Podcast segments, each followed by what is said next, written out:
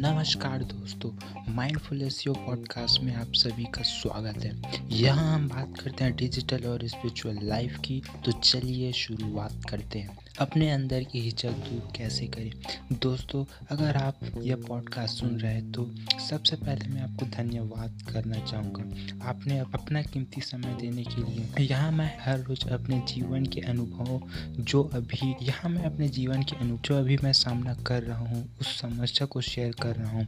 और साथ में उसका हल, जो मेरे मन में होगा, उसे बिना संकोच के आपके सामने प्रस्तुत करूँगा। आज मैंने अपने अंदर के उस शैतान को महसूस किया, जो मुझे अक्सर लिए गए निर्णयों पर आगे बढ़ने से रोकता है। मैं यह भी जानता हूँ, यह मेरे साथ हो रहा है, पर फिर भी इस शैतान रूपी हिचक जो अक्सर मुझे अपने लिए गए निर्णय पर आगे बढ़ने से रोकने की कोशिश करता है। मैं चाहता हूँ आगे की ओर बढ़ना, मुझे रास्ता भी मालूम है और मैं रास्ते पर भी बढ़ रहा हूँ, लेकिन अक्सर मैं महसूस करता हूँ थोड़ी थोड़ी देर के बाद अपने आप को रोकने की कोशिश करता हूँ। हालाँकि मैं भी नहीं चाहता रुकना, लेकिन यह मुझे किसी तरह से, किसी तरह उलझन में डाल देता है और जब तक मैं इससे बाहर आता हूँ, मुझे एहसास सताने लगता है। मैंने अपना बहुत कीमती समय इस बेकार सी चीज़ में लुटा दिया। कभी कभी तो खुद को गालियाँ भी देता हूँ, आखिर क्या कर रहा है? जिस रास्ते में तू चल रहा है, तुझे बहुत लंबा सफ़र तय करना है। यूँ ही अगर छोटी छोटी जगह रुकेगा तो मंजिल तक पहुँचते पहुँचते तेरा समय ही समाप्त हो जाएगा।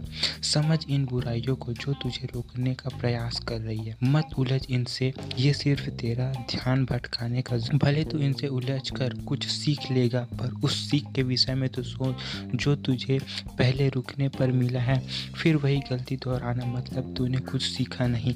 सोच उस समय क्या हुआ था तेरे साथ, जब तुझे सब, तुझे उन सबको पाने की तमन्ना दिल में उठती थी, पर तू उन्हें पा ना सका। सोच अगर क्या होगा तुझे, क्या होगा, तू उसे पाने में अगर तू उसे पाने में असफल रहा तो। तो फिर तुझे वही नरक का पानी पीना पड़ेगा वो कड़वा स्वाद जिसे तू शरबत समझ के दुनिया पी रही है। लेकिन कोई उससे आगे बढ़ने की सोच नहीं रहा। मगर तू तो उनसे अलग रास्ते पर चल रहा है ना? तो छोड़ इस प्यार के प्याले तो कस ले कमर अपनी। बोल खुद से कि तू नहीं रुकने वाला। अब चाहे कितना भी दर्द हो साम कितना भी दर्द हो, सामने कितना भी तेरा ध्यान भटकाया जाए, तू सिर्फ़ उसकी सुनेगा जो तुझे उस मंजिल पर मिलेगा। बस इतना तो ख्याल कर। अगर तू रुक गया तो कल तो दो बार रुकेंगे, परसों चार बार। अब निर्णय तुझे लेना है। तुझे इस रुके हुए समय की चाहत है या उस गतिमान जीवन की? एक बार तो सोच।